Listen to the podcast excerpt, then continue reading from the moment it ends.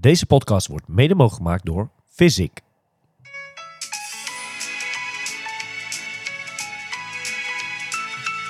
Zaterdag 24 december vindt de Trial Inside Christmas Ride plaats. Een gezellige fietsrit van zo'n 60 à 70 kilometer in de omgeving van Weesp. Handjes op het stuur, niet te gek, iedereen is welkom. Na afloop kletsen we met z'n allen nog wat na en staat er uiteraard een hapje en een drankje klaar. Deze gezellige dag is geheel gratis en vindt plaats bij Handmade in Weesp. Handmade heeft op de gehele collectie 15% korting op deze dag. Zorg dat je erbij bent bij de Trial Inside Christmas Ride.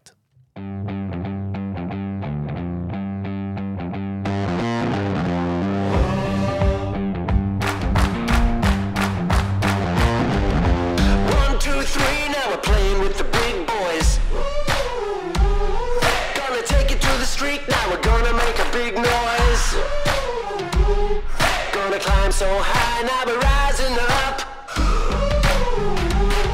Are you ready now? Turn it up. Hey, are you ready for this? Een hele goede middag en een hele gevulde tafel ook weer. Ik zie iedereen is aanwezig weer eens een keer. Gezellig. Wesley de Does, Milan Brons en ikzelf, Omar Brons. Ja, tof dat jullie er weer zijn. Dus zijn we present, hè? Allemaal. Zeker. Ja. Weet je wie ook nog present zijn? Het Nederlands elftal op het WK. Nou, ze zijn er nog wel, ja. Ja, nog wel, ja. Zit er nog in? Hoor ik daarin al gelijk een twijfel richting komende vrijdag? Of heb je er wel vertrouwen in? Ik denk dat ze kampioen worden. We can come an end. Nee, maar even... dit is een triathlon podcast, maar er gebeurt een hoop op het voetbalgebied natuurlijk deze weken. Maar het was zaterdag wel een stukje beter alweer, hè? Een stukje beter, ja. Het is wel nog steeds niet best, hoor, vind ik. Ja, maar zien wij niet, dat zei ik van de week ook al tegen iemand... Kijk, Louis van Gaal is natuurlijk een speciale man, hè? Dat is niet... Hè? Zien wij gewoon... Is het niet een soort plan die wij misschien nog van buitenaf niet zien of zo? Ik vind het gewoon allemaal bullshit. Het gaat gewoon om die winst en daar draait het om. Ja, maar dat bedoel ik toch? Dat is het belangrijkste, maar maakt niet uit hoe ze spelen. Ja, nou ja, ik vind het ook wel leuk om naar een leuke wedstrijd te kijken. En dat heb ik nog niet gezien bij het Nederlands. Nou, ik vond zaterdag wel spannend. Ik denk dat komende vrijdag ook wel spannend wordt. Ja, 8 uur 's avonds. Gaan het zien. Maar het zou zomaar kunnen, hè? Dat ze... Als ze deze winnen, dan waarschijnlijk Brazilië half... Ja, dan zou je zeggen, we can come an end, maar... Elke wedstrijd, dat zeggen ze altijd, hè? Elke wedstrijd finale. Elke wedstrijd finale. Hè? Vanaf nu, ja. Hey mannen, hoe was jullie weekend naast het voetbal verder? Want we hebben het laatst gehad over dat we het leuk zouden vinden om andere onderwerpen tijdens de podcast en gasten, weet ik veel. Maar er is nog steeds genoeg te lullen over triathlon, hè? Er waren weer genoeg wedstrijden ook. Zeker, we hadden vrijdag natuurlijk Clash Daytona. Ja. Was ook volgbaar, zeg maar, via... was het YouTube, heb ik het gekeken volgens mij. YouTube livestream, ja. Was een leuke wedstrijd. Vincent Louis, die heeft gewonnen natuurlijk. Even dacht ik wel dat die Pereira nog even langs zij zou komen, want die liep echt hard, hè? Ja. Niet normaal. Ja. Dus nou ja, altijd leuk om dat soort wedstrijden te kunnen zien. Dat blijft gaaf op zo'n circuit, hè? Zo'n wedstrijd... Ja. Heb jij ooit wel eens gefietst op een circuit, Milan? Nou, wel tijdens een wedstrijd op zo'n racecircuit, zeg maar. Gewoon zo'n dat was bij Cascais halfarm. En daar moet je even een deel over een racecircuit rijden. Maar niet over echt zo'n racecircuit in Amerika, zo'n ovaal, zeg maar. Dat is wel wat bijzonders. Maar... ik denk dat het daardoor wel heel interessant is. Het is makkelijk om het wel op een mooie manier, zeg maar, een live coverage van te maken. Ja. Hè? Want de auto kan gewoon vrij makkelijk in die bankingen zien je meerijden, die auto. En, maar zal het niet verschrikkelijk, als deelnemers zijn, er verschrikkelijk saai zijn?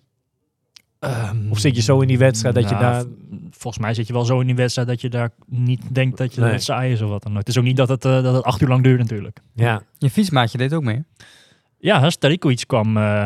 je fietsmaat. Die had de snelste fiets uit, volgens mij. Ja. Maar die begon weer te lopen, dat ik dacht van... Ja, dat zag er niet best uit.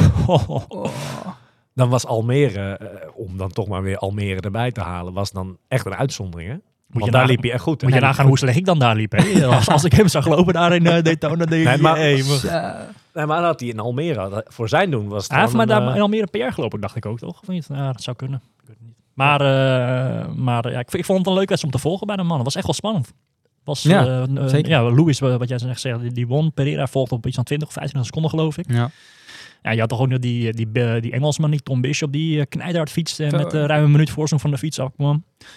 Ja, er gebeurde best wel een hoop. En het was best wel leuk om te volgen. En ook de dameswedstrijd was best wel tot het einde best wel spannend. En, Angie Olma won daar. Dat was, waren toch wel twee leuke wedstrijden die, om te volgen natuurlijk. Ja.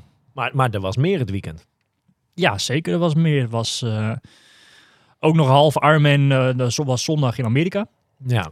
Daar deden ook best wel wat namen mee. Hè. Yo, Sam Long deed mee.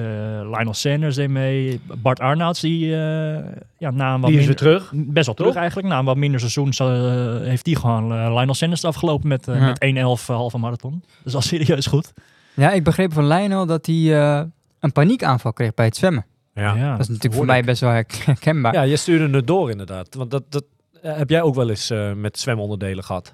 Ja, nee, zeker. Maar voor mij was dat water behoorlijk koud. Dus ik denk dat het daarmee te maken had. Een beetje zo'n schok gekregen. Een schok van dat koude water gekregen met zijn gezicht. Waardoor hij echt, na het zwemmen liep hij echt al 3,5 minuut achter of zo. Ja. En dat is op een halve natuurlijk best fors. Dus herkenbaar in ieder geval. Ja, en bij de dames won daar Paula Findlay. Ook niet een onbekende naam. Wat ik ook wel heel interessant vond was dat de man die tweede werd, Jackson Laundrie. Mm-hmm. Die had zowel op de vrijdag in Daytona geraced. Oh, echt? Als zondag bij die halve Ironman in Indian Wells. Die was op de zaterdag, of vrijdagavond zelfs nog, was hij doorgevlogen. En dus even in 3 dagen voor 2 serieuze wedstrijden gepakt. En die tweede ging eigenlijk nog een stuk beter dan de eerste ook. Hij verslaat alsnog aan Lionel Sanders en zo. Ja, dat is wel ziekelijk natuurlijk. Ja, heftig. Dat is wel extreem. Maar ja, het werkt op zich best wel goed bij hem, blijkbaar. Ja. En dan als kerst op de taart,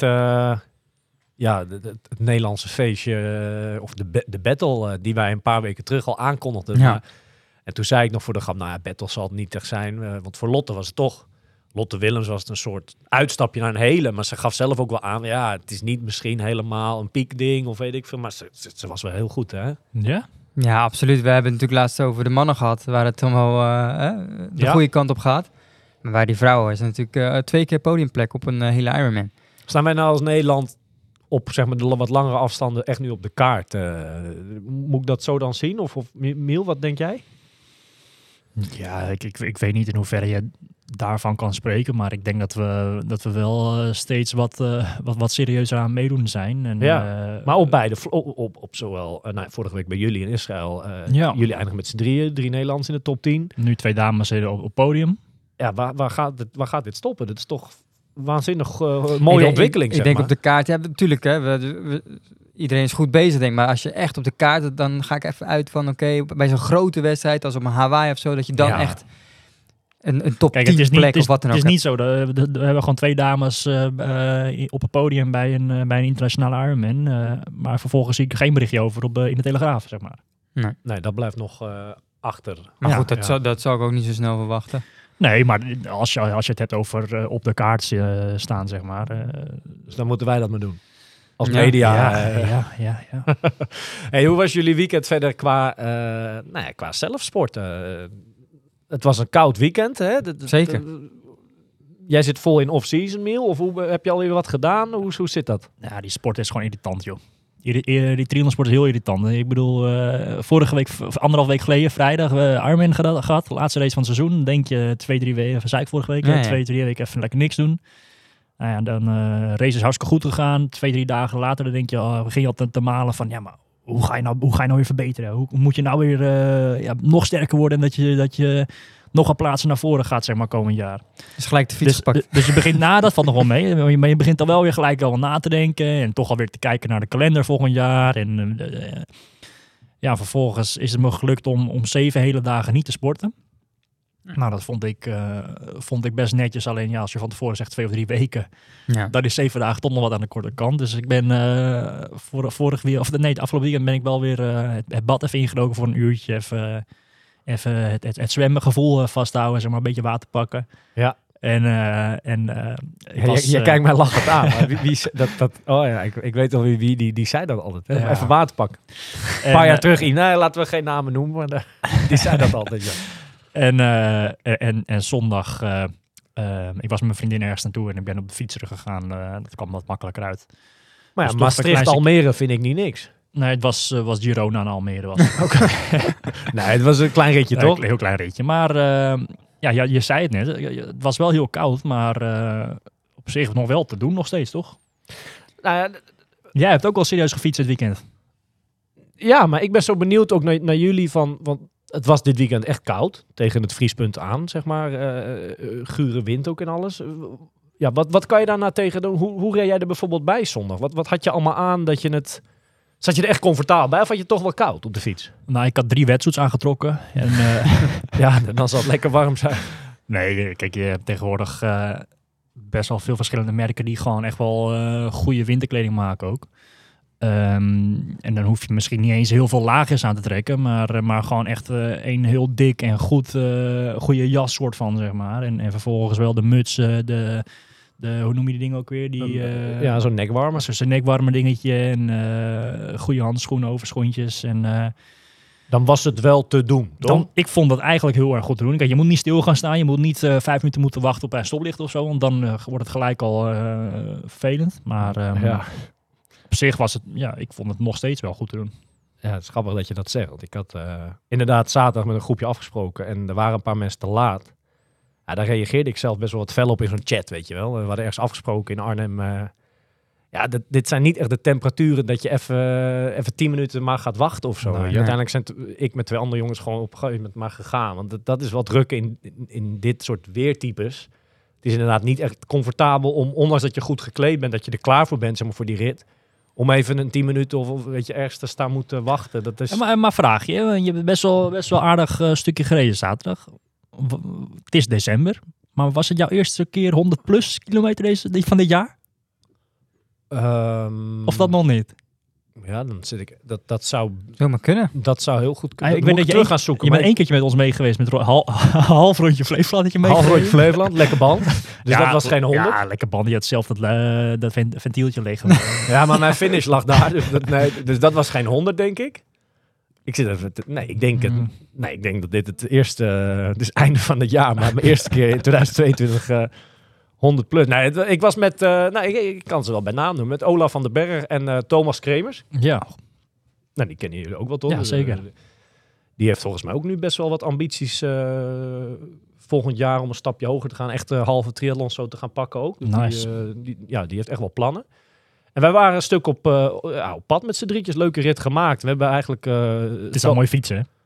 Ja, natuurlijk. Een stuk naar boven, langs Radio Kootwijk daar, weet je wel. Zo naar beneden, richting Ede. En die Thomas, die woont net even onder Arnhem, een dorpje. Daar hebben we hem afgezet. En toen eigenlijk was het voor Olaf en mij was het nog 5 kilometer terug. En we zaten toen op iets van 80 kilometer. En dan komt toch alweer dat sport... Ja, die sporter in mij naar boven. En Olaf, die dacht precies zelf. Want ik keek hem zo aan en we hoefden eigenlijk 1 fietspaal recht zo langs Gelredome, zo terug. En toen zeiden we eigenlijk tegelijk tegen elkaar van... Ja, laten we nog even een lusje pakken. Zo richting Huus, of weet ik veel. Dan hebben we 100. En toen is hij nog best wel... Ja, voor mij was dat inderdaad... Die laatste 10, 20 kilometer was ik niet meer... Het beste was er vanaf. Dat is ook logisch, weet je. Die kou, die vreet ook energie stiekem. Ja, hè? Zeker. En toen hebben we nog... En ja, wat eet jij dan onderweg, zeg maar? Wat eet je dan? Ik heb een tipje gekregen van iemand van de week. Ik had een paar van zo'n pakketje van die bloks mee. Oké. Okay. Dat is best wel... ken je dat? Ja, zeker. Dat had ik onder andere mee. En, gewoon een reepie, weet ik veel. Maar het was een goede rit. En we hebben uiteindelijk dus ook nog dat lusje extra gemaakt om aan die 100 te zitten. En een klein beetje... Olaf, die is nog echt aan de bak gegaan. Ik kon hem één keer een stukje helpen. Maar daarna... we hebben nog het gemiddelde nog op kunnen krikken. Nou, toch gewoon 30 gemiddelde. Nou, mooi ritje. Strava-atleten zijn deze mannen. Ja, het gaat allemaal... Luister, daar draait het om. Daar draait het om. Nee. Dat draait het om 2 jaar niks gedaan. Jongen.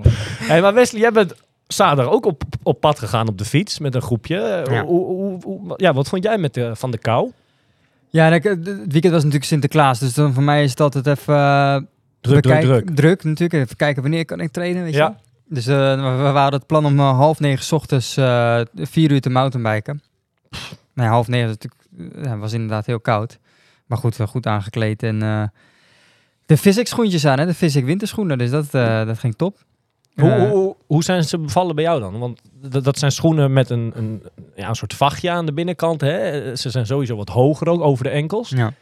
En daarmee zou je dan warme voeten moeten houden, zeg maar. Ja, normaal had ik altijd racefietsschoenen en dan van die overschoenen eroverheen.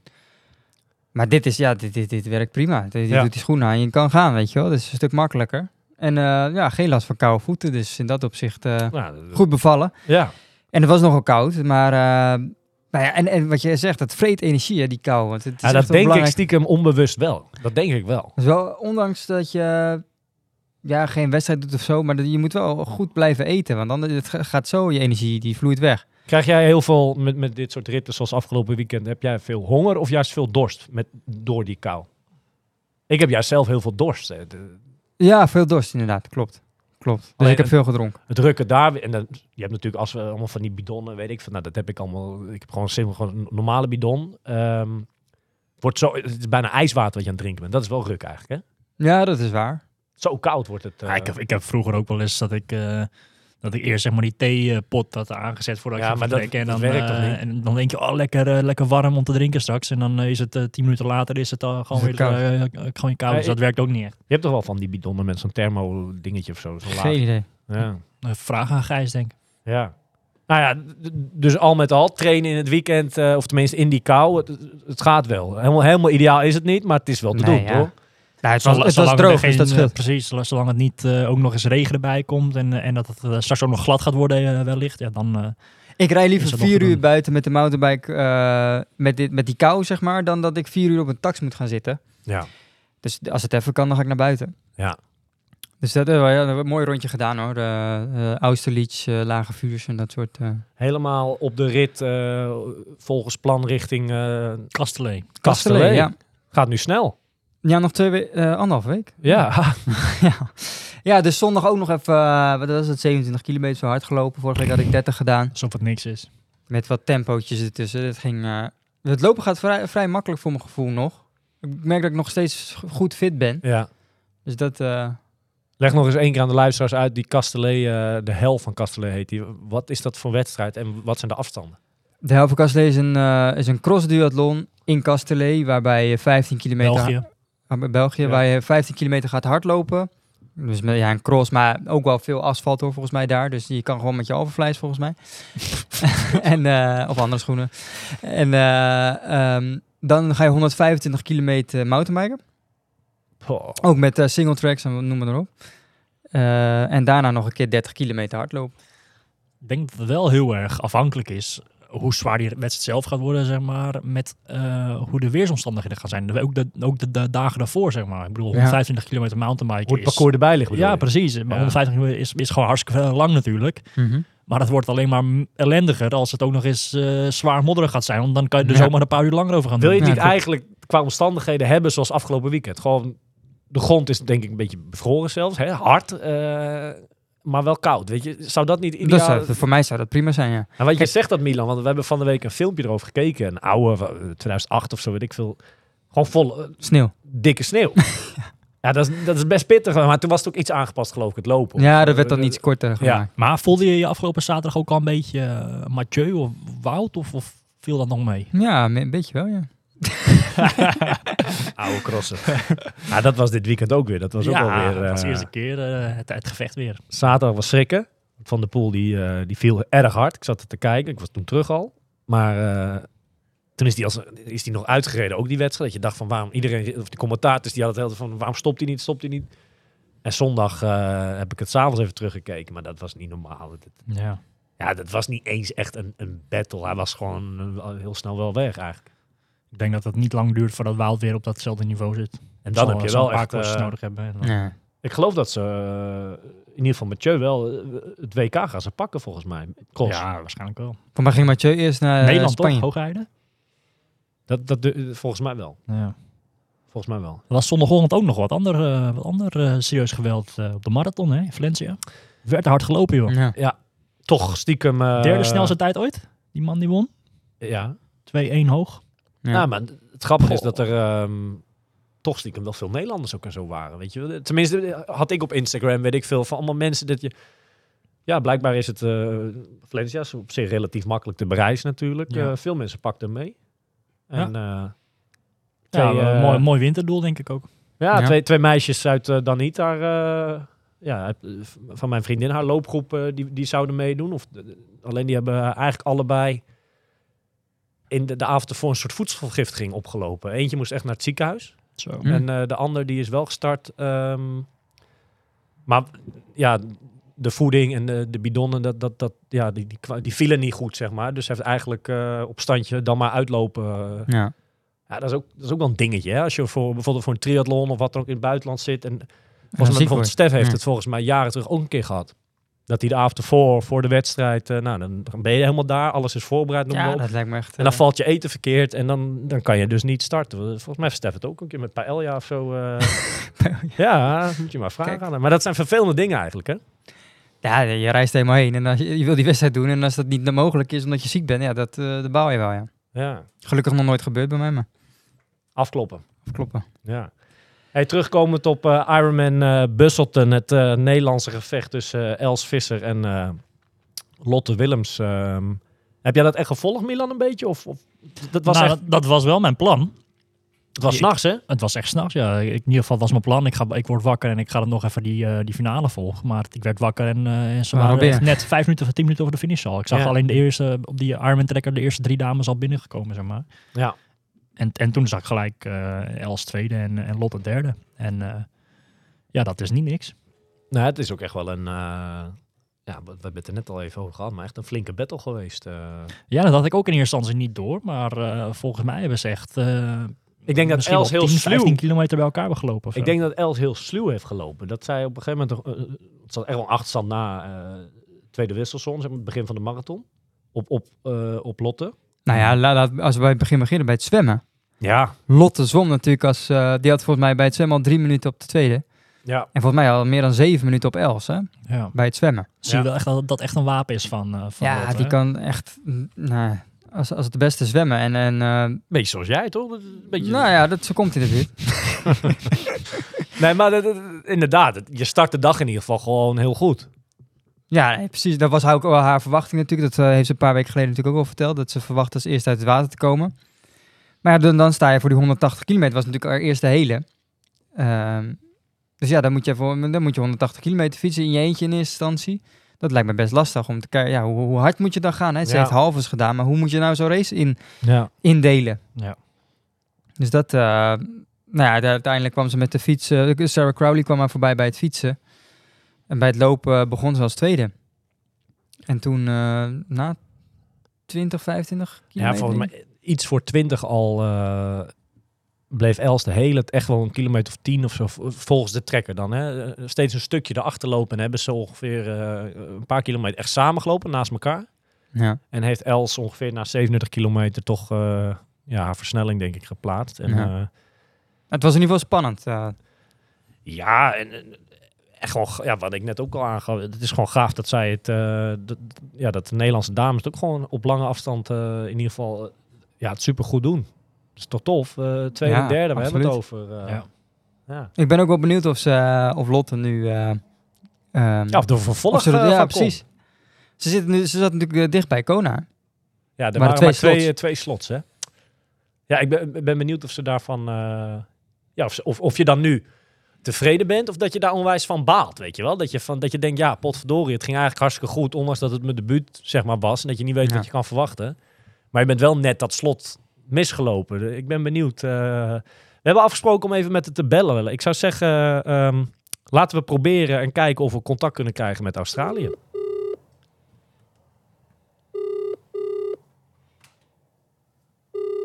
Lotte, goeiedag.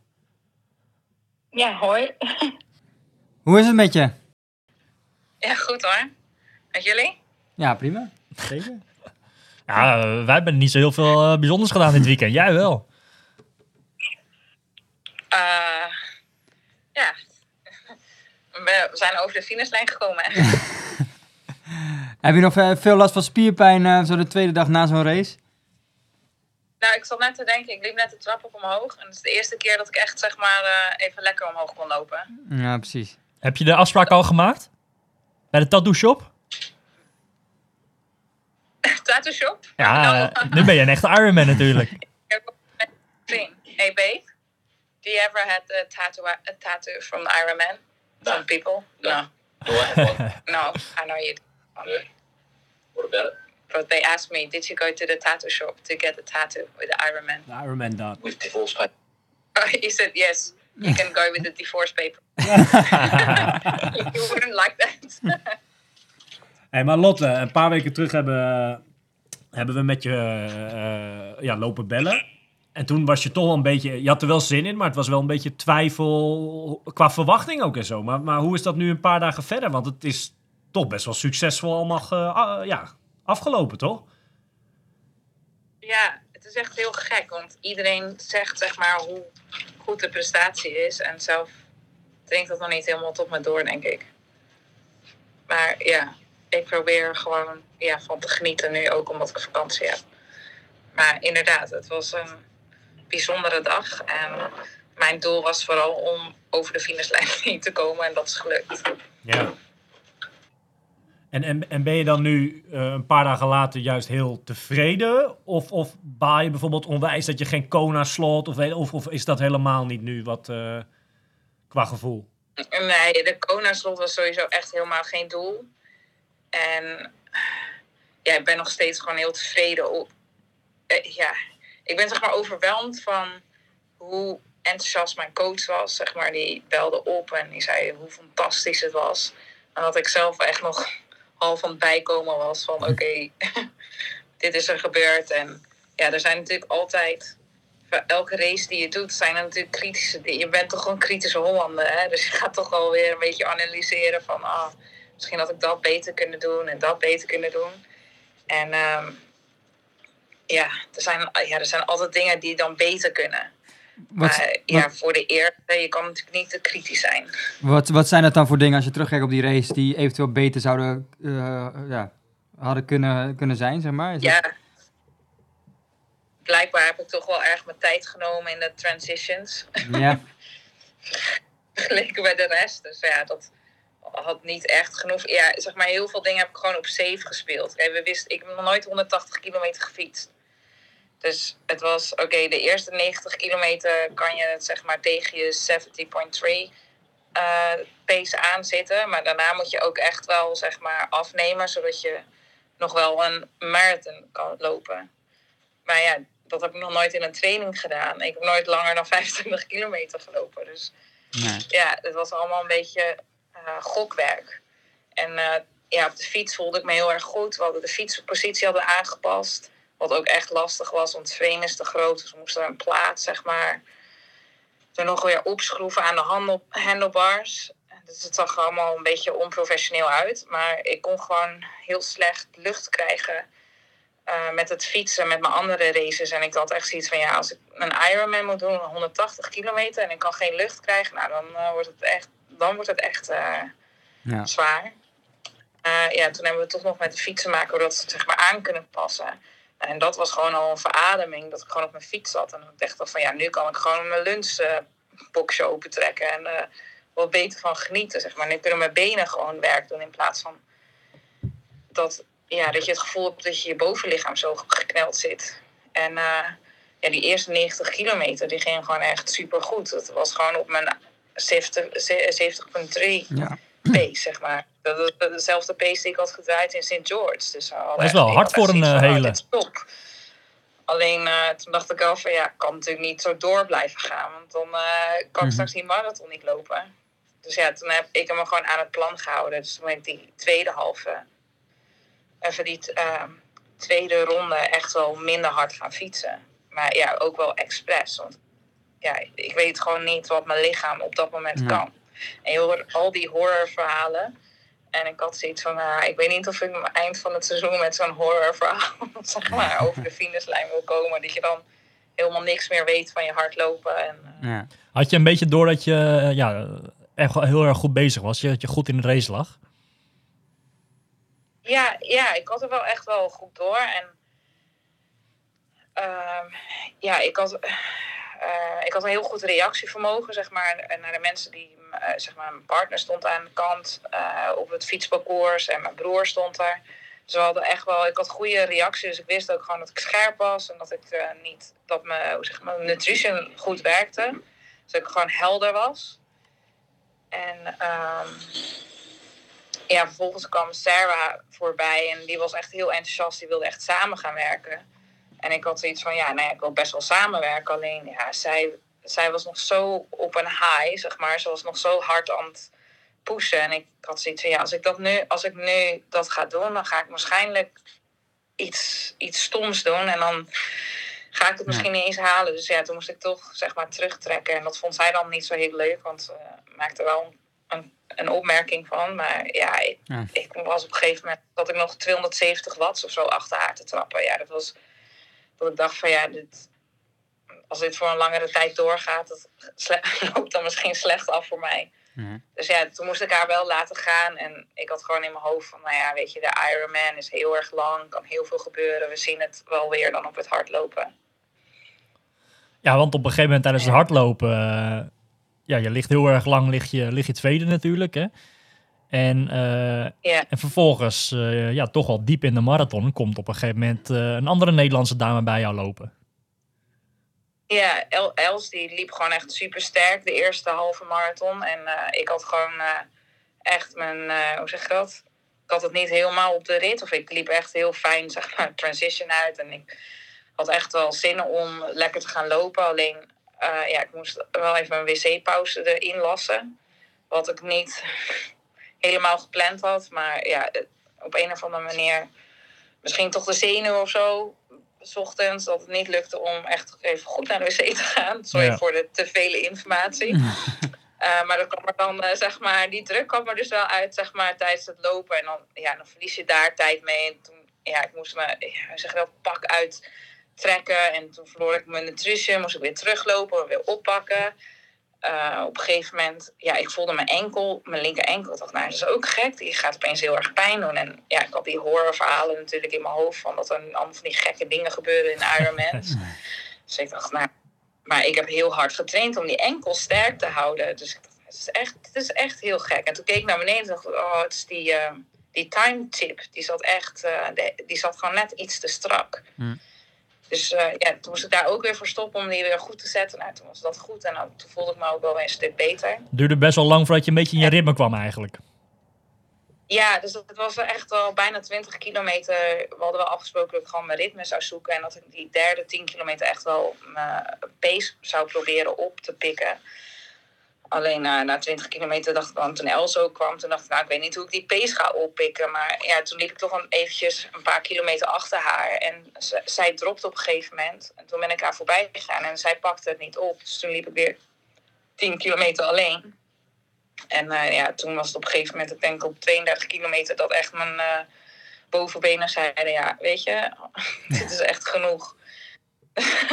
En het was wel jammer aan de ene kant, want ja, ik voelde me mentaal echt heel goed en fris. En ik voelde me veel frisser dan dat ik van tevoren had verwacht.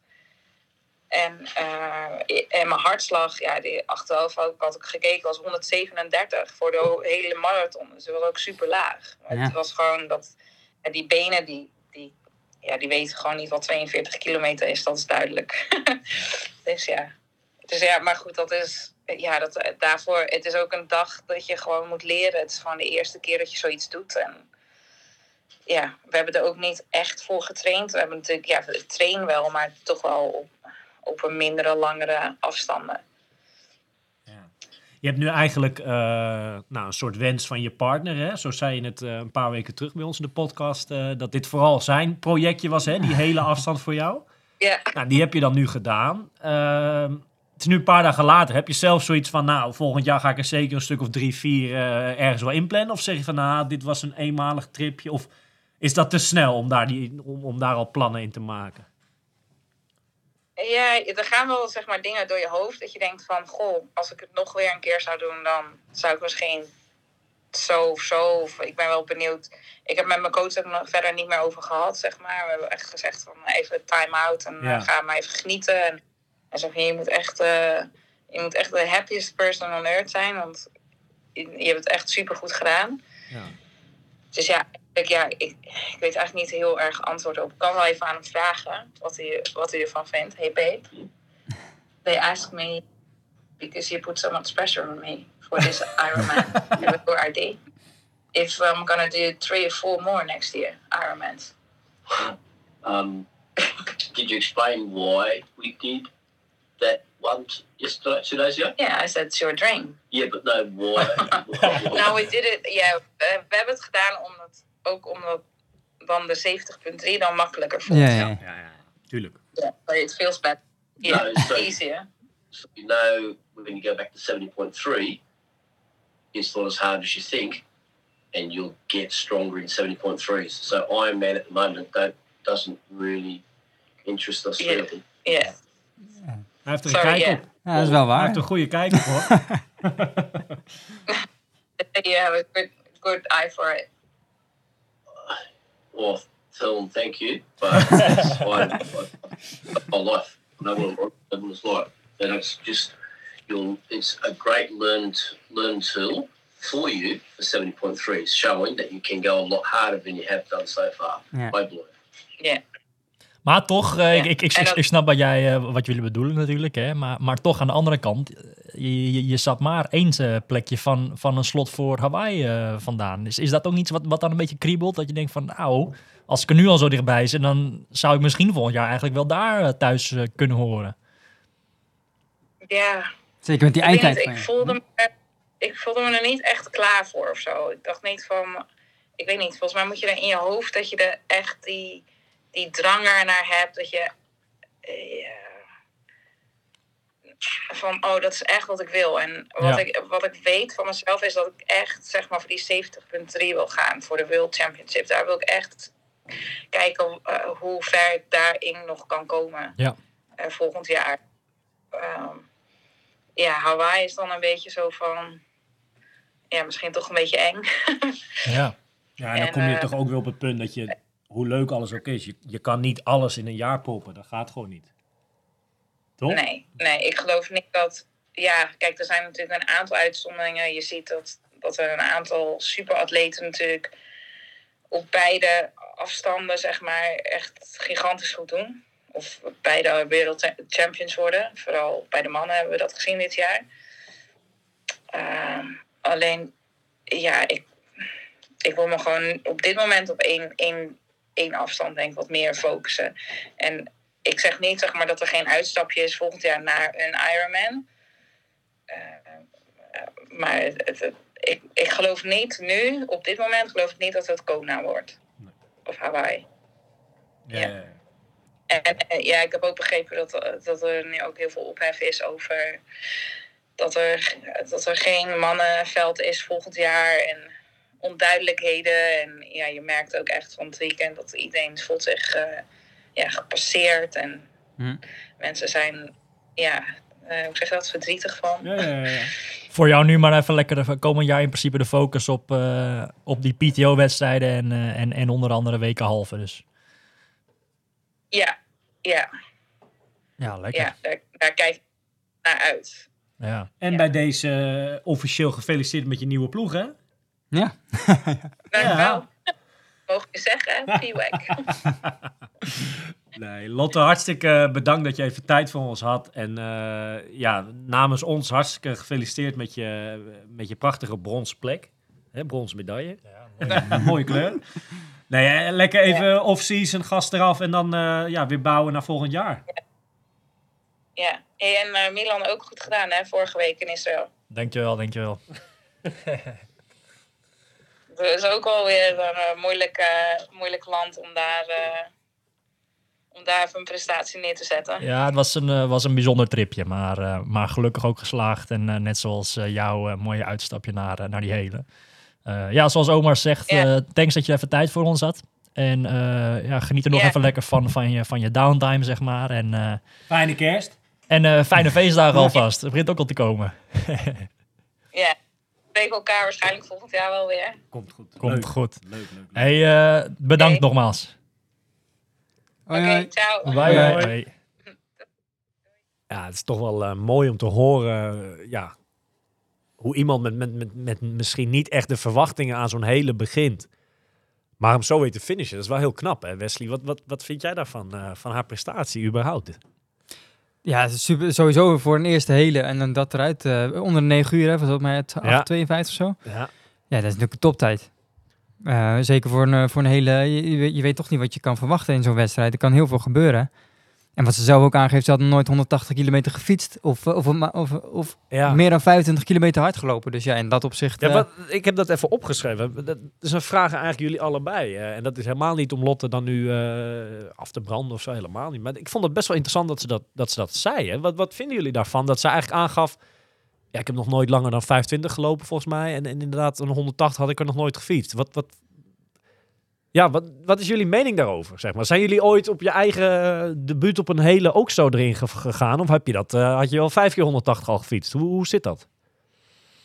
Nee, ik had wel wat langer trainingen dan dat gedaan, volgens mij. Als je 42 kilometer moet lopen en je langste loop tot dan toe is 25 kilometer. Dat vind ik wel een beetje aan de korte kant. Maar goed, iedereen is weer anders. Hè? Ja. Voor iedereen kan het wat anders werken. Volgens mij, ze zei dat ze ook een klein beetje wat pijn aan de voet had, of geloof ik. Ja, enkel. Enkel inderdaad. Dus misschien is in de voorbereiding dat ze ook al zoiets van... pas op de plaats misschien gedaan. Een beetje oppassen, misschien niet geen gekkigheid.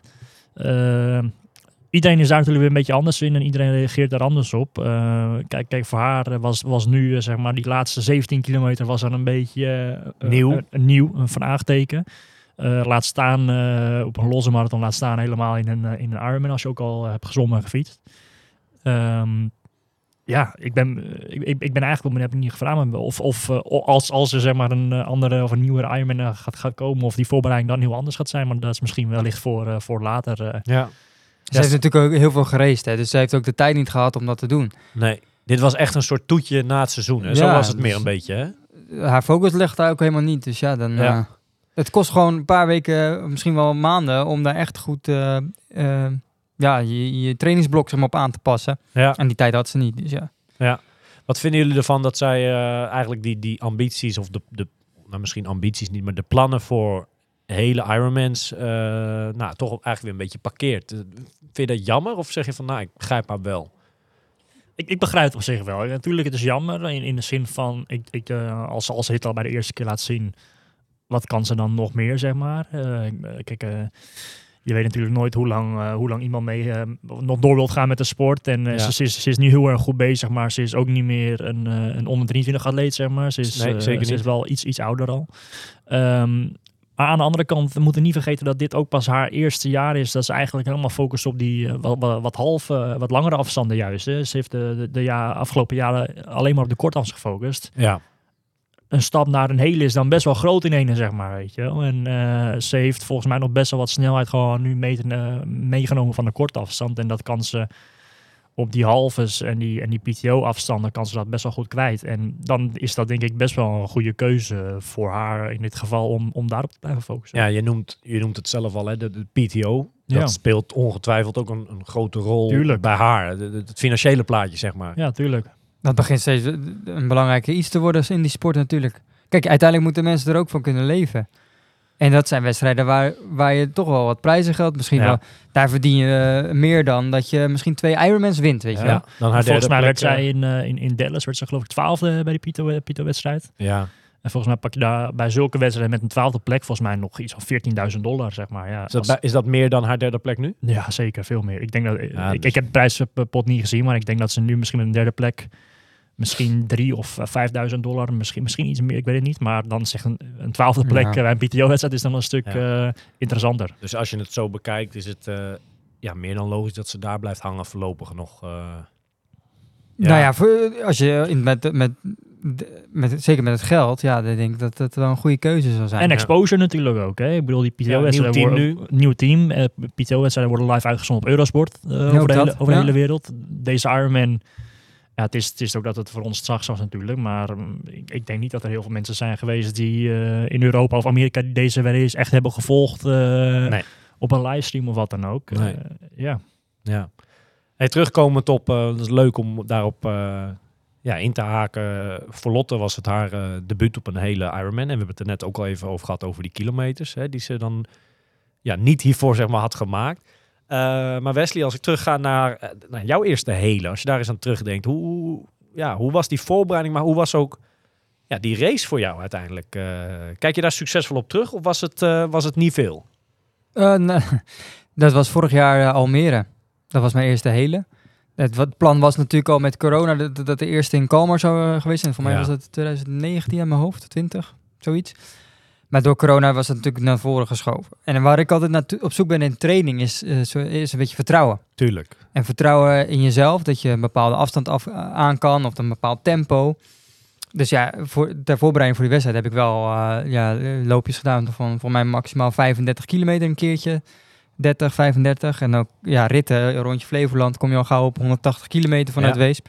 Deed je dan ook wel eens dat soort ritten en dan iets lopen daarna? Ja, zeker. Combi's? Zeker. Bijna elk weekend stond er wel een briksessie op en soms ook door de week nog eentje, een korte. Ja. Maar het weekend zeker een langer. Dus bijvoorbeeld 5 uur fietsen en dat je dan daarna nog een half uur of een uur gaat lopen. Ja. Andersom kan ook, hè, dat je eerst een uur gaat fietsen en dan 2 uur gaat lopen bijvoorbeeld. Allemaal om die race zeg maar na te bootsen, zeg maar. Om geen verrassingen tegen verrassingen aan te lopen op zo'n wedstrijddag. Ja, je probeert toch een beetje dat gevoel te simuleren wat je dan in de wedstrijd zou kunnen hebben. Dus dat denk ik wel dat heel belangrijk is. Om gewoon even dat gevoel te hebben van ik kan die afstand aan en het loopt allemaal goed. Tijdens een wedstrijd kan je dan zeggen in je hoofd, hè, zo'n wedstrijd is gewoon een mentale strijd met jezelf. En dan kan je terug refereren naar die training en zeggen, die training ging ook goed. Dus waarom zou het nu niet lukken? Weet je wel? Ja. Dus zo kijk ik er altijd naar. En ik heb wel eens een discussie hoor, met Stef, ook met de trainer, dan doe ik een loopje en dan loop ik te hard bijvoorbeeld. Ja. Dus, en dan krijg ik een appie van hem, je hebt weer veel te hard gelopen, je zit in een andere zone of wat dan ook. Ja. Ik snap dat heel goed, hè, want dat was de opdracht niet. Aan de andere kant krijg ik van die loopjes wel vertrouwen. Ja, dat snap ik. Ik begrijp wat je bedoelt, ja. En door die vertrouwen ga ik beter presteren, omdat ik weet dat ik het kan. Ja. En maar dus dat zijn wel de discussies die ik dan heb. Wat jij nu allemaal opnoemt, hè, zeg maar dus mentale vlak. Moet ik het zo even noemen?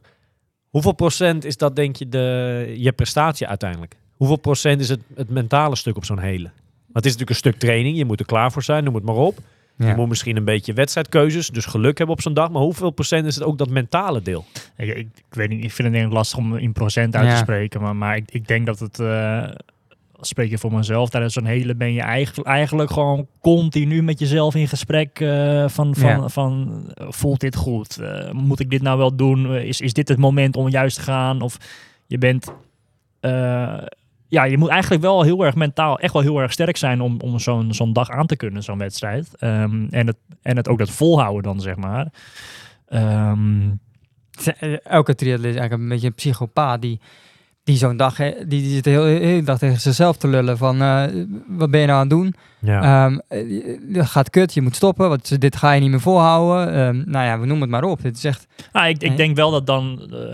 die trainingen wat Wesley net aangeeft, sommige trainingen in zo'n aanloop naar zo'n race geven me gewoon echt wel heel veel vertrouwen.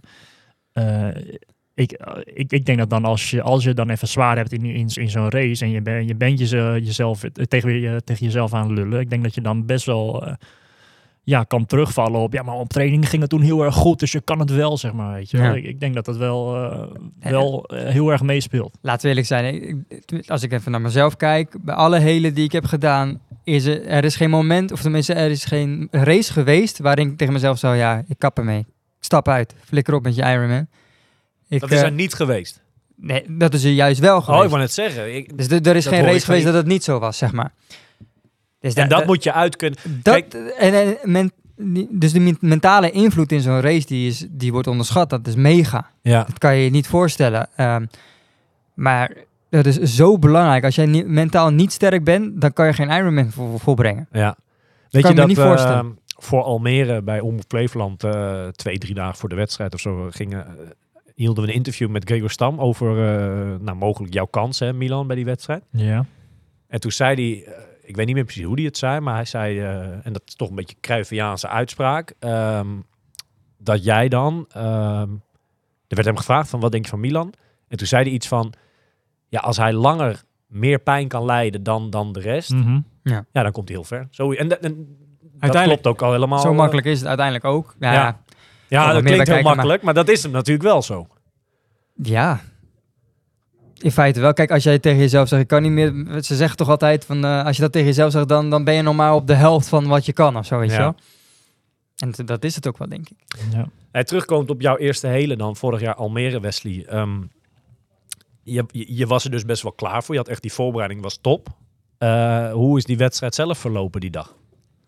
Nou ja, op zich goed. Dat was natuurlijk in Almere. Dus, omstandigheden waren toen top, hè, die dag? Omstandigheden waren heel goed. Het zwemmen ging volgens mij. Nou, was ik er helemaal niet ontevreden over. Was 1.08 volgens mij. Nou, voor mij was dat prima. Fietsen eigenlijk ook wel sterk. Voor mij had ik 4.38. Dat was een snelle dag natuurlijk ook. Snelle dag, 4.38. Dus dat ging ook prima. Alleen het lopen, ja, toen kwam ik mezelf wel tegen. Op een gegeven moment heb je ook een of andere gekke blonde kop langs die komen met lopen. Hè? Ja. Zeker, we hebben nog wel wat foto's samen. Ja. Grappig. Ja, dat lopen, dat was wel echt een slijtageslag. En ik had wel een keer een marathon gelopen, losse, maar dat was in Amsterdam, dat was al een paar jaar geleden. En dit was dan... een mooie wedstrijd is dat, hè? Ja, zeker. Mooie stad ook, toch? Ja, zeker. Maar ik... zo'n marathon is natuurlijk wel... En het zijn 6 rondjes in Almere, dus dat is mentaal best wel... nou ja... Ik persoonlijk heb ik bijvoorbeeld liever wat minder rondjes. Ja. Maar dat is ook weer iets mentaal, weet je. Wat liep je die dag dan, denk je? Weet je dat nog? Qua tijd? Ja. 3.25 of zo, 3.30, zoiets. Nou ja, voor een eerste keer is dat toch... Ja, maar bij ronde 5 kreeg ik kramp. En als je kramp krijgt, dan is het klaar. Gedaan. Dan is het echt klaar. Dan een heavy laatste ronde had je. Ja, dus dat moet je eigenlijk zien te voorkomen. En wat ik altijd heb bij het lopen... Dus dat praat ik al tegen mezelf, zoals iedereen dat doet. Wes... Eén ding gaat er niet gebeuren, dat je moet niet gaan lopen. Nee, als je gaat lopen, is het begin van het einde. Ja, wandelen, ja. Wandelen bedoel ik dan. Als het enige moment dat jij mag wandelen, zo praat ik dan tegen mezelf, is het moment dat jij bij een eetstation bent en gaat drinken pakken. Ja. Verder moet jij niet gaan lopen. Dit heb ik ook in Hawaii heb ik dat tegen mezelf gezegd. En je loop je dan op een gegeven moment van eetstation naar eetstation. Ja. Dat is het volgende punt waar je naartoe loopt. Dat is het voor je in je hoofd en dat volgende punt waar je naartoe gaat werken.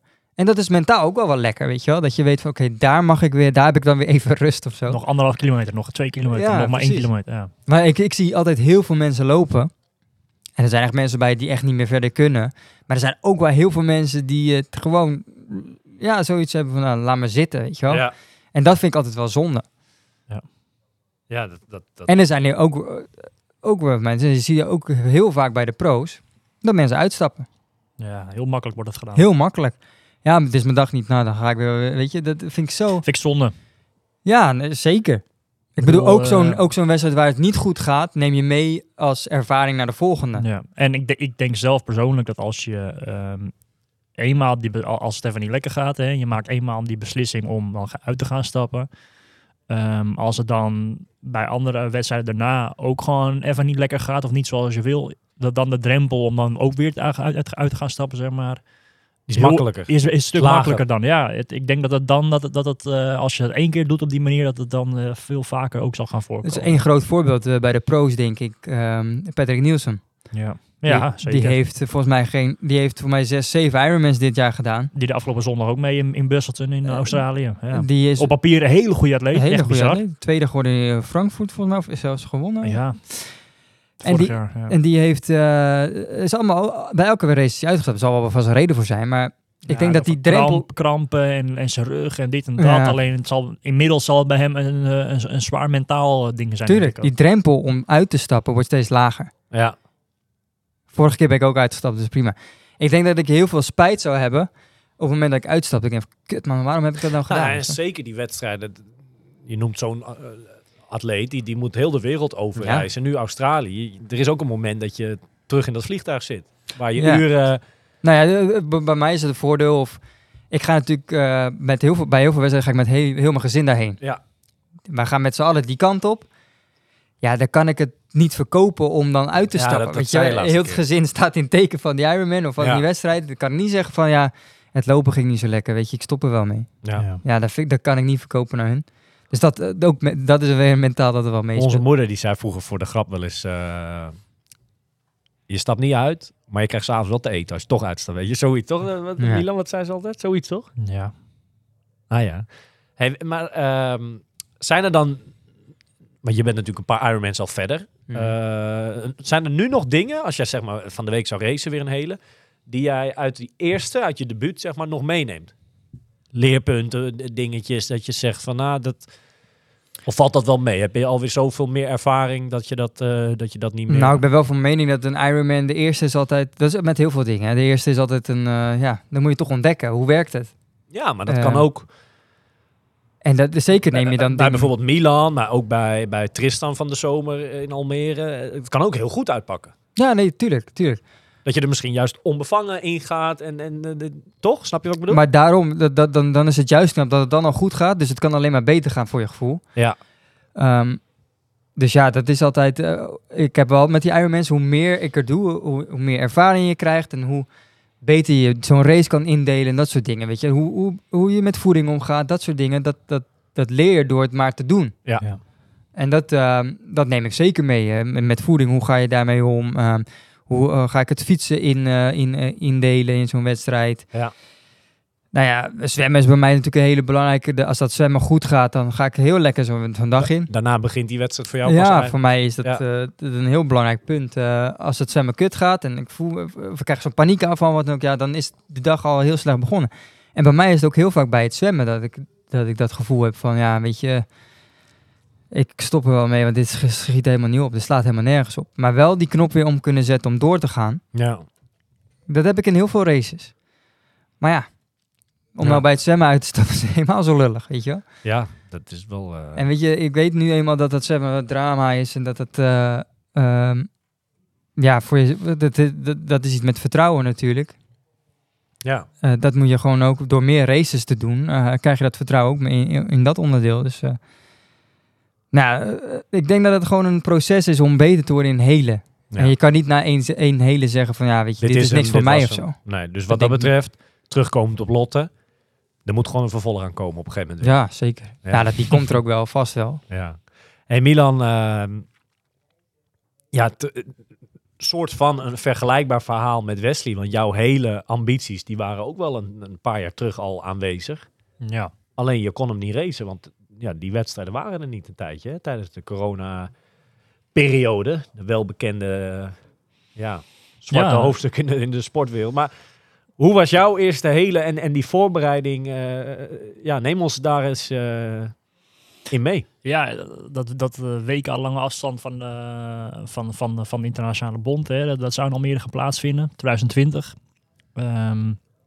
Dus ik had alles op alles gezet in dat jaar om de buurt te gaan maken. Nou, weet allemaal. Zou dat om een hele gaan? Of was dat was iets anders? Nee, dat was de hele gewoon. Ja, oké. Okay. Dus ik ben toen naar Girona gegaan, daar allemaal getraind, een paar maanden. Alles in teken van die debuut op de hele, zeg maar. Nou, dat is uiteindelijk niet doorgegaan natuurlijk, logisch.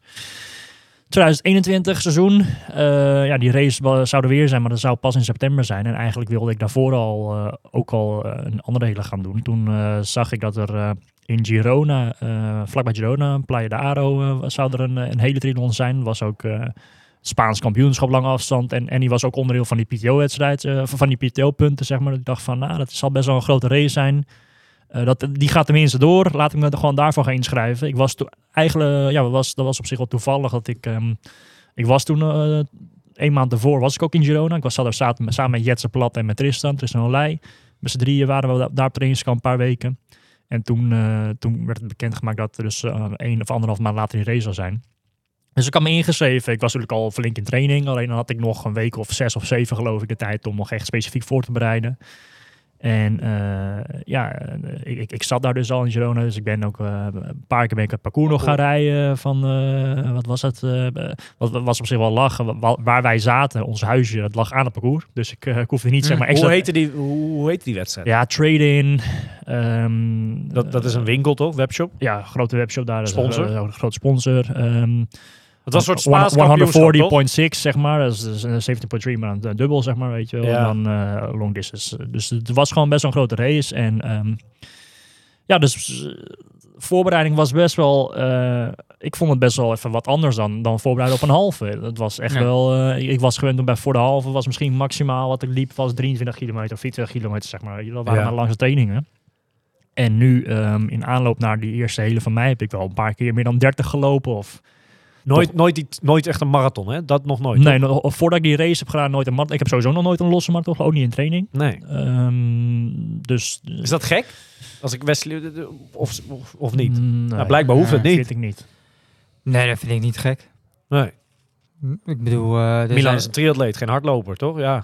Ja, maar jij gaat niet zo snel in de marathon lopen. Hier, weet je, dan loop je toch een langzamer tempo. Dus, langste wat ik ooit op training heb gelopen is 35 kilometer, rondje Gooimeer. Dat is wel, vroeger fiets ik dat en nu heb ik dat 2 keer gelopen. Dat is wel een beetje klassieker als je in Almere omstreken woont. Pak je hem dan wel strak? Ja, helemaal strak. Ja, okay. Ja, niet vanuit huis ook, nee, gewoon vanaf dijk en dan daar parkeren. En dan, maar dat is wel de langste die ik heb gelopen, 35 kilometer op training. Maar ik denk ook langer dan dat lopen, dat ook niet per se iets toevoegt. En alleen maar misschien meer schade aanbrengt. Dat toch dat na 30 eigenlijk niet trainbaar is of zo, hè? Nee, geen idee. Maar die voorbereiding richting die hele was... ik vond het wel even... echt gewoon iets heel anders dan richting een half. Het was gewoon echt wel een bijna een soort van avontuur wat je aangaat, zeg maar. En echt wel die focus op die eerste... die eerste hele en die dag dat je moet gaan... het moet gaan doen. Ik bedoel, ik heb jarenlang langs de kant gestaan om te kijken bij Almere en bij andere hele triathlons. Ja. En je ziet altijd wat voor leidersweg dat is. En ik had genoeg halves gedaan. Dus ik dacht bij mezelf altijd van mijn hemel, dat zijn lange dagen, zeg maar, lange wedstrijden. En dan moet je het dubbele gaan doen. Nee, ze zeggen wel eens bij wedstrijden toch van de weg naartoe is belangrijker dan de wedstrijd zelf. En dat is ook wel... Ik denk dat iedereen echt heel erg trots mag zijn. Ook de luisteraars die zo'n hele doen. Je moet er echt wel veel voor laten. Wil je zo'n hele kunnen doen überhaupt? Ja. En dat is toch fantastisch dat je dat gedaan hebt. Of dat je dat gaat doen. Ja. En dan is het meer die wedstrijd. Is meer een toetje. Dat is een hele reis die je doet. Je moet, wat ik zeg, vroeger ging ik lekker op vrijdag naar de kroeg. En zo op ik me helemaal klem bij wijze van spreken. Zaterdagochtend kwam ik mijn bed uit. Ja, dat kan als je triatleet bent. Dat heb ik al een jaar, dat heb ik 3, 4 jaar niet meer gedaan. Omdat weet je, de volgende dag moet je weer trainen. Dus dan is het een weggegooide dag, zeg maar. Het is gewoon echt. Ja, en dat is heel cliché. Maar dat is natuurlijk... Terwijl ik helemaal... Ik ben geen pro-atleet. Hè. Ik doe het omdat ik het leuk vind. Ja. Maar je laat er best wel veel voor. Wat ik wel heel erg... of in ieder geval wat mij is opgevallen richting die eerste hele... en ook die paar keer hele daarna is... omdat je inderdaad zo'n groot blok hebt van voorbereiding... kan je ook gewoon echt... En geen andere wedstrijden, misschien een half tussendoor of misschien... Maar de focus blijft op die hele. Is, ik bereik dan wel een bepaalde... Op een gegeven moment dat je in een bepaalde flow zit voor een paar weken of een paar dagen. Zeg maar, dat je echt denkt van wow, ik heb nu echt goed getraind. Ik voel me nu erg goed. En dat had ik ook daarvoor nog nooit eerder gehad. Dat verbaasde me ook wel. Dat viel me ook wel op. Ik heb vaak dat ik gewoon echt... Dat je zoveel spierpijn hebt dat je gewoon niet in slaap komt. Ja. Of dat je echt heel je benen... zeker met zo'n briksessie in het weekend, weet je wel. Ja. Maar het is interessant wat je zegt, Milan. Maar dan heb ik een volgende vraag eigenlijk voor jullie allebei ook. Ben jij fan of vind jij het fijn, Wesley... om in voorbereiding op een hele... een soort trainingswedstrijd te pakken? Een halve of een kortere. Ben je daar fan van? Of zeg je van, nou, dat hoeft voor mij niet zo? Ja, daar ben ik wel fan van. Omdat het ook weer vertrouwen geeft voor die wedstrijd. Daar zit het hem vooral in. Daar zit het voor mij gewoon heel erg in. Ja, of niet. Kan ook verkeerd uitpakken. Ja, maar kijk, je weet hoe je traint. En of het goed gaat of niet. Bedoel, dit jaar deed ik 3 weken voor Almere. Deed ik die wedstrijd in Slowakije, wat helemaal drama ging. Het was niet per se dat het voor mijn vertrouwen goed was of zo. Nee, dat is waar. Als het dan niet goed gaat, geeft het inderdaad geen vertrouwen. Maar het is wel lekker. Maar hoe kan dat nou? Of is dat dan echt omdat het gewoon een hele andere wedstrijd is? Dat het 2 weken later... Het zat 2 weken tussen, toch, Milan? Ik dacht 3. Was het niet 2 of 3? Ja, ik weet het niet meer. Dat het zeg maar in Almere dan... Oké, jij bent zelf misschien niet helemaal tevreden. Maar Almere was natuurlijk een goede dag in principe. Dat het er daar wel uitkomt en op zo'n halve dan niet. Dus dat echt vanwege de afstand dan gewoon? Of dat je ook aan het toewerken bent naar iets specifieks? Nou, vooral dat laatste denk ik. Ik bedoel, die race ging bij mij gewoon niet goed. Omdat ik te hard had getraind en te weinig rust had genomen voor die race. Omdat ik nog steeds Almere al zoveel had. En bij zo'n Almere doe je dat wel de dagen ervoor. Eigenlijk is dat in Slowakije de eerste keer dat het niet goed is uitgepakt. Want andere keren is het wel goed uitgepakt. Maar ik ben persoonlijk wel fan van een race nog 2 of 3 weken voor een hele. Niet alleen omdat je al best al een tijdje geen wedstrijd meer hebt gedaan. Maar dat je er ook gewoon even weer een triathlon hebt gedaan. Dat je weer dat je lichaam ook weer denkt van nu moeten we rennen na het fietsen en ook al gezwommen. Ja. Toch even materiaal check. Hè? Dat ook natuurlijk. Voeding check. Alles gewoon even weer een keer gedaan hebben voordat dat de grote dag gaat komen. En ook, je hebt zo'n lang trainingsblok. En natuurlijk zit er een bepaalde opbouw in. Iedereen heeft een andere opbouw. Maar een beetje de meest standaard is 3 weken op, 1 week op, 1 week af, zeg maar. En je kan niet continu door blijven pushen. Je ook zeg maar, in aanloop naar een hele moet je even een weekje iets rustig gaan doen. Nou, op zich kan je dat prima met dan even een soort van taperweekje en dan een wedstrijd doen natuurlijk. Ja. Ja. En terugkomend op, want je ging met je verhaal daarheen. Maar er werd natuurlijk heel erg gebracht alsof Almere vorig jaar jouw debuut was. Ja. Dat is natuurlijk niet helemaal waar. Het was jouw eerste finish. Maar jouw debuut die was natuurlijk eerder dat jaar in mei al in Spanje, waar je het net over had. Ja, ja, die race was voor mij geen toetje van de lange voorbereiding. Nee, want was vertel eens over die dag. Want volgens mij ging het een hele lange tijd op je debuut. Ging het wel aardig, toch? Ja, het was een hele... Ik vind het echt wel een toffe wedstrijd, hoor. Een zwaar parcours. Echt wel over veel heuvels daar in de omgeving.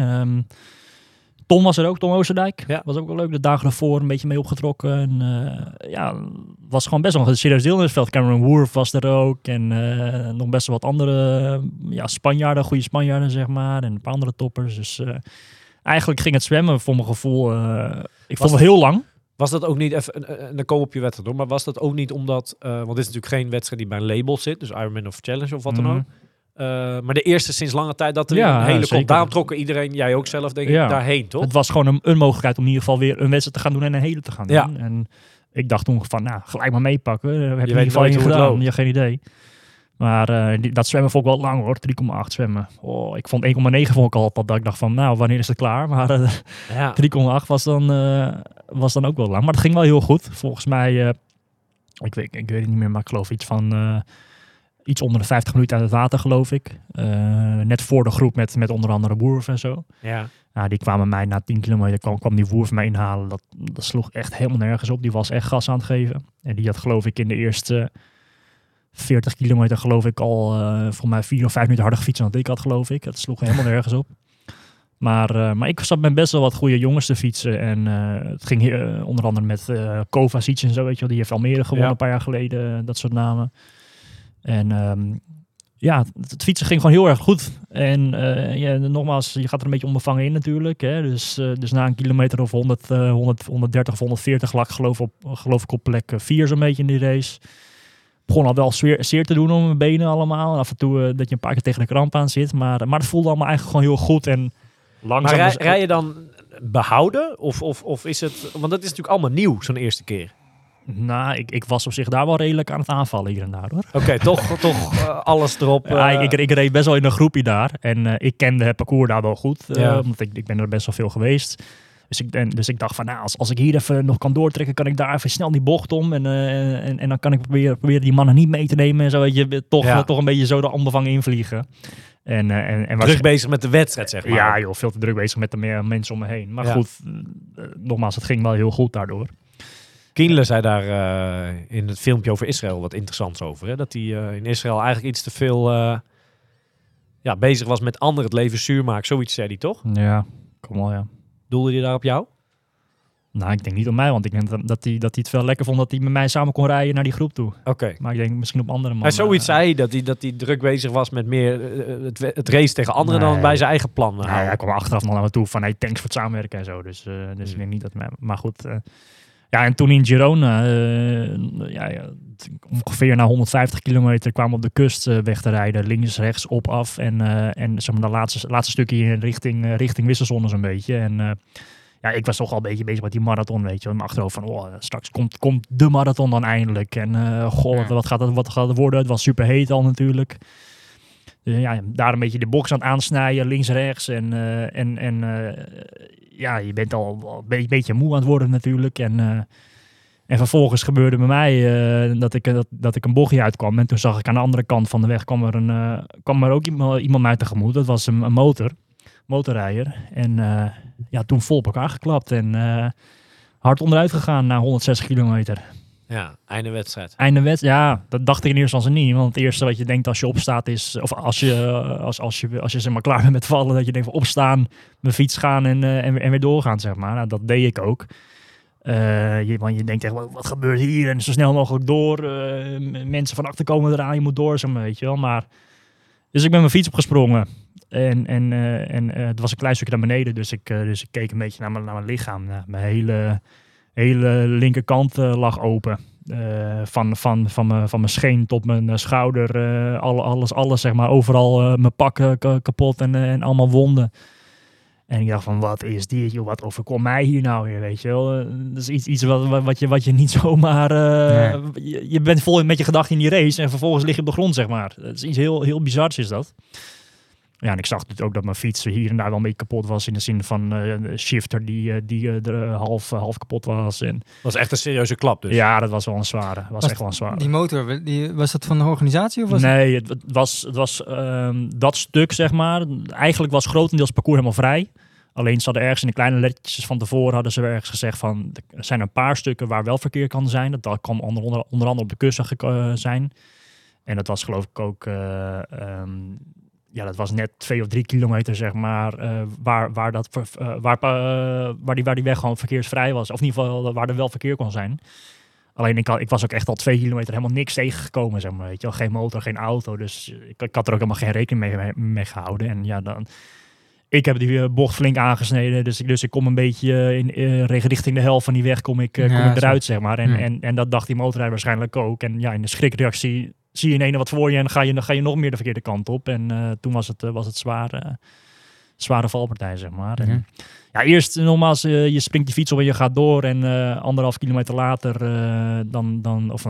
misschien wel 5, ik weet het niet precies... Maar dan begint al die adrenaline een beetje weg te... Je bent nog doorgefietst dus, serieus? Ja, ik ben nog een klein stukje doorgereden wel, ja. Oh, wow, op een gegeven moment kwamen wat mannen me nog inhalen. En op een gegeven moment, ik denk dat, ja, zo'n 5 kilometer later denk ik... Ja, dan begint alles echt zwaar pijn te doen en te bloeden en weet ik wat allemaal. Toen dacht ik van... Het was ook gewoon 25 graden al gelijk, weet je wel. En toen dacht ik van, ja, ik moet nu nog... Hoe was dat met die motor dan?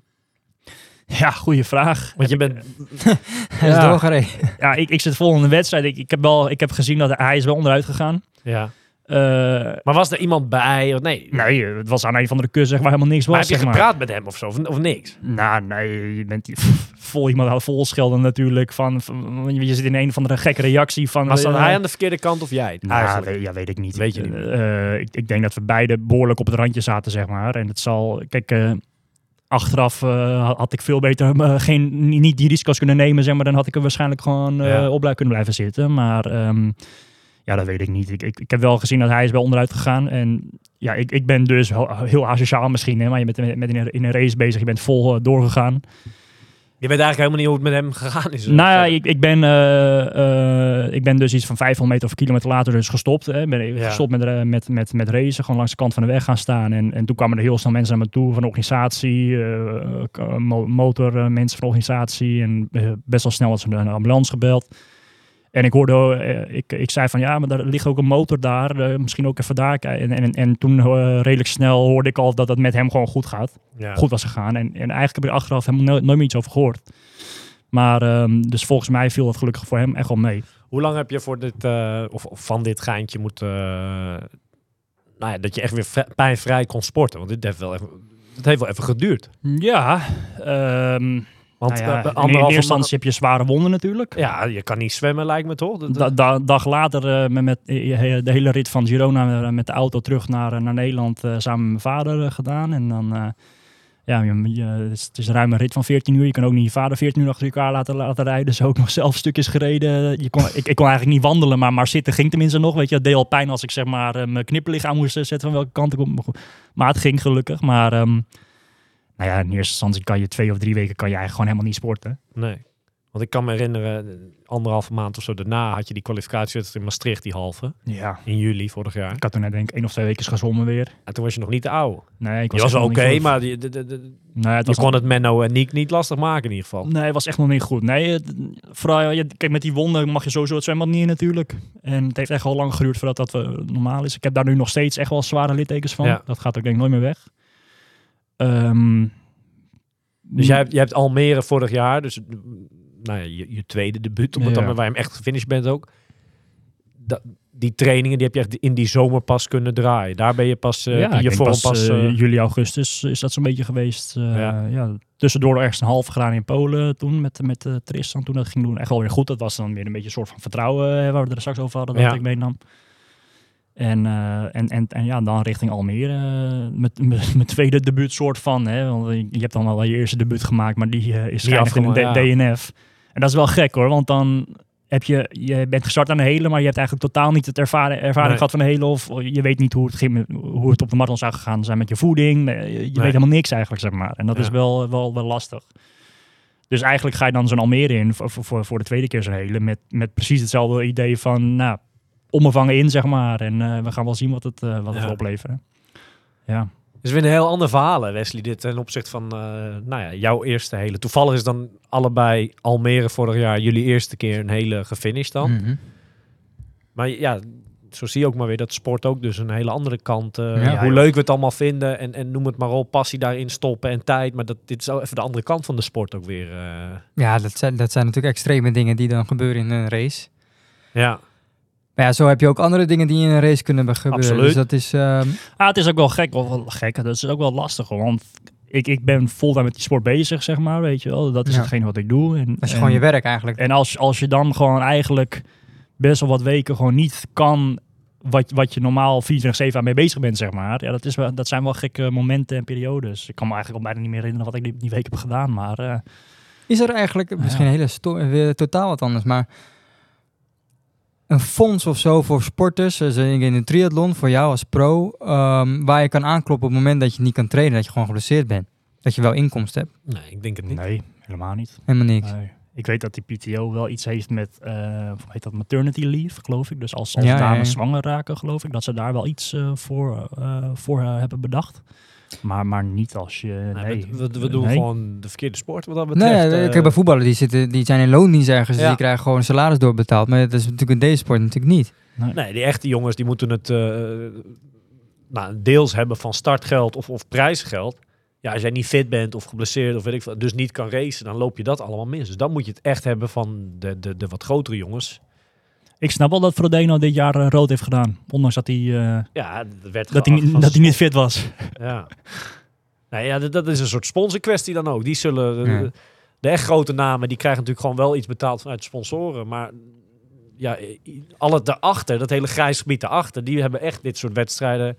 Kijk naar Nieke zijn bonus nu dit jaar. Ja, dat heeft hij kunnen behalen, super knap, door prestaties.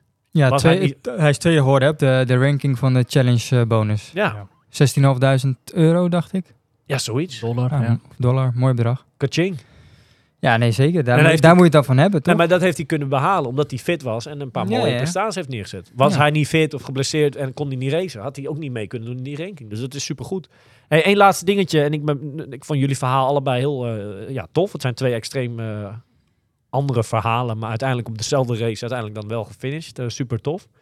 Maar Milan, je vertelde een hoop en ik weet dat jullie daar allemaal druk mee bezig zijn met die PTO-ranking, hè? Mm-hmm. We gaan nu naar het einde van het jaar. Hoeveel man stonden er in de top 100? Of staan er in de top 100? 100 man. Nee, Nederlandse man. Ik heb het even over jullie Nederlanders. Momenteel staan we met z'n vijven erin. Is er dit weekend nog een hoop veranderd in die ranking? Is nog niet geüpdate de ranking. Oké, maar staan er mensen... Want Menno bijvoorbeeld, die staat net 47ste. Ja, het zou kunnen dat er misschien wat mannen nog hem inhalen... dat hij niet meer bij de eerste 50 staan. Ik weet in ieder geval dat, geloof ik, die Bishop waar we het over hadden... die stond, geloof ik, 89ste. Ik sta 87ste nu, dus het zou zomaar kunnen... dat hij met zijn Daytona race weer boven mij gaat staan, zeg maar. Ja.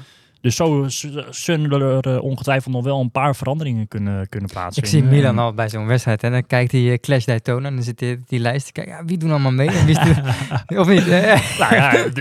Je bent toch een beetje aan het ziet er helemaal voor me, inderdaad. Maar wat plek 50 tot en met 100, wat, als je dat aan het eind van dus 31 december staat, wat levert dat nog een bonus op? Schijnbaar krijg je daar nog $2.000 voor. Dus, dat is dus het is wel van belang dat je in die top 100 nog kan blijven staan. Ik was wel heel blij daar.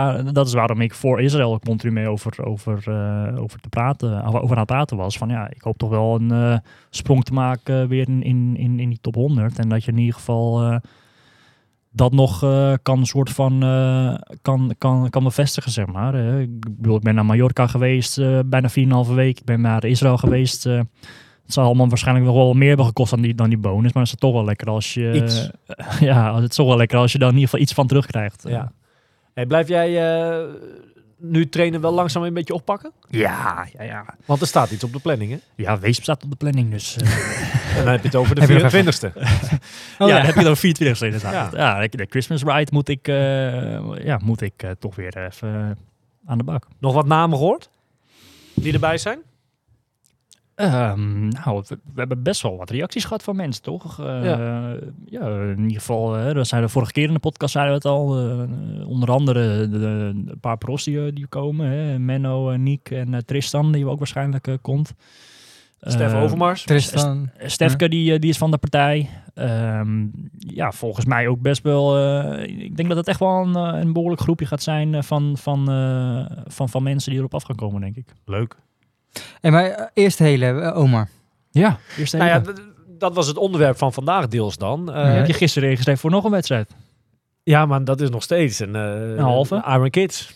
Ja, een half. Maar ik kan nog niet meepraten, jongens, over een hele. Ja, ik zit te denken tijdens jouw verhaal. Jij zegt van 3,8 zwemmen vond ik lang. Ik heb 1 keer een hele gestart. Dat weet jij misschien nog ineens. Dit is inderdaad. Ja. De Friesman. Vorig jaar. Ik heb vrienden die daar een dorpje verderop wonen. En ik las... ik was toen niet aan het trainen of zo. Maar ik las dat er een week daarna die Friesman was.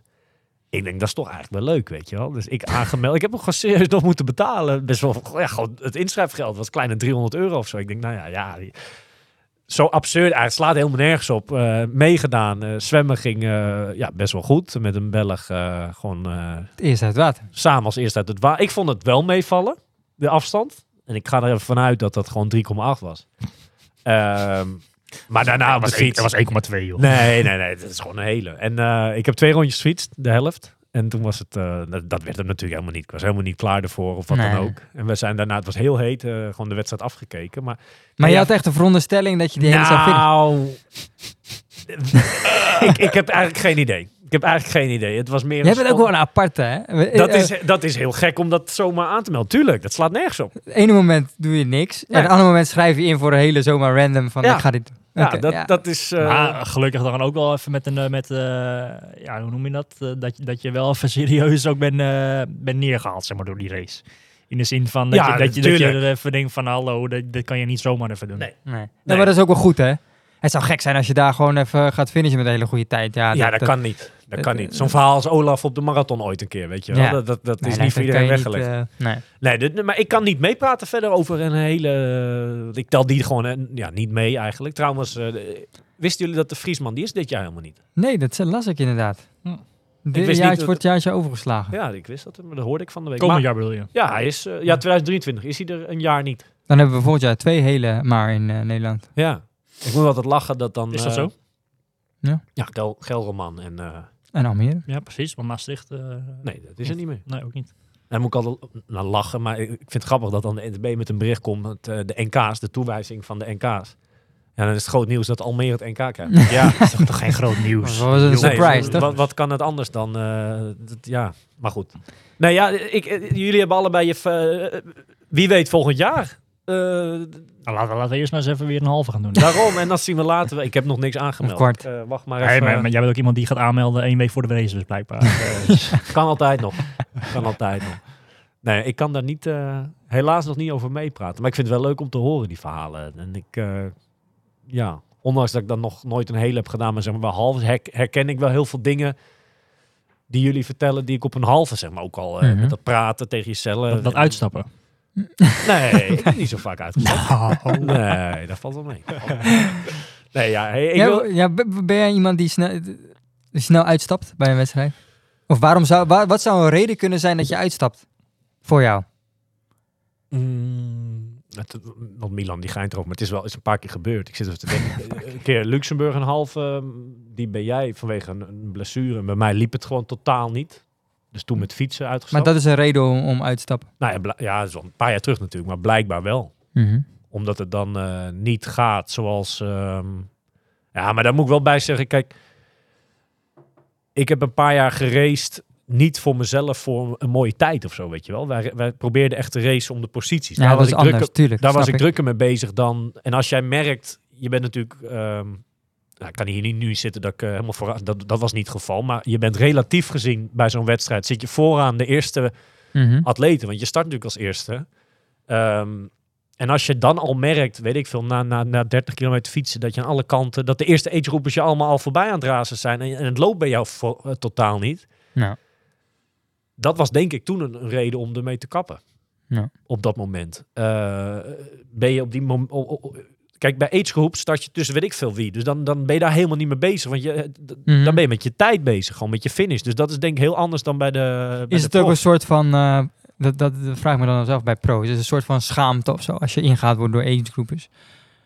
Dat je denkt van ja, weet je, als dit al gebeurt, dan stop ik er wel mee, want dit slaat nergens op. Ik kan me dat wel voorstellen, denk ik. Ja, maar ik weet niet van, jij bent maar de prof, hè? Ja, jij stelt je op als topper, zeg maar.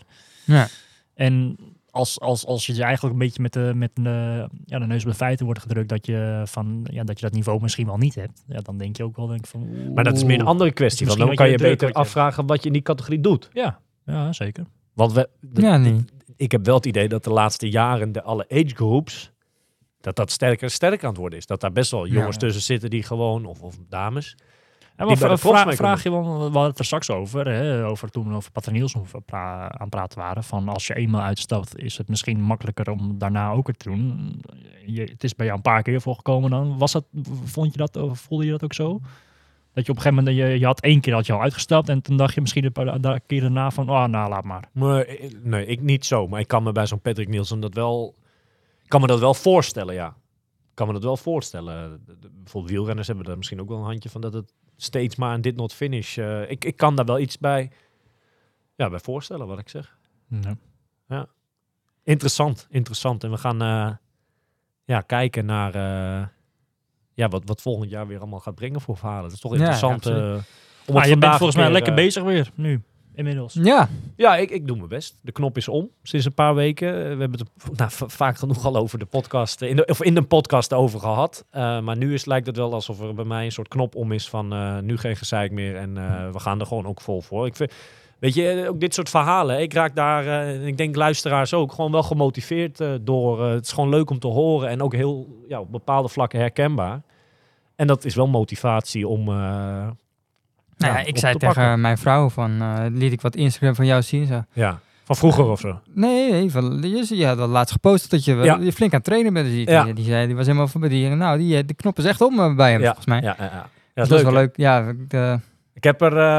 het waren een paar gekke maandjes om het... Nou, het was een beetje op en af. Ja. Maar ik vond nu ook tijd omdat... want het is nu gewoon, december, belangrijke maand. Ja. Wie in december off-season houdt, hoeft geen prestatie te verwachten in maart.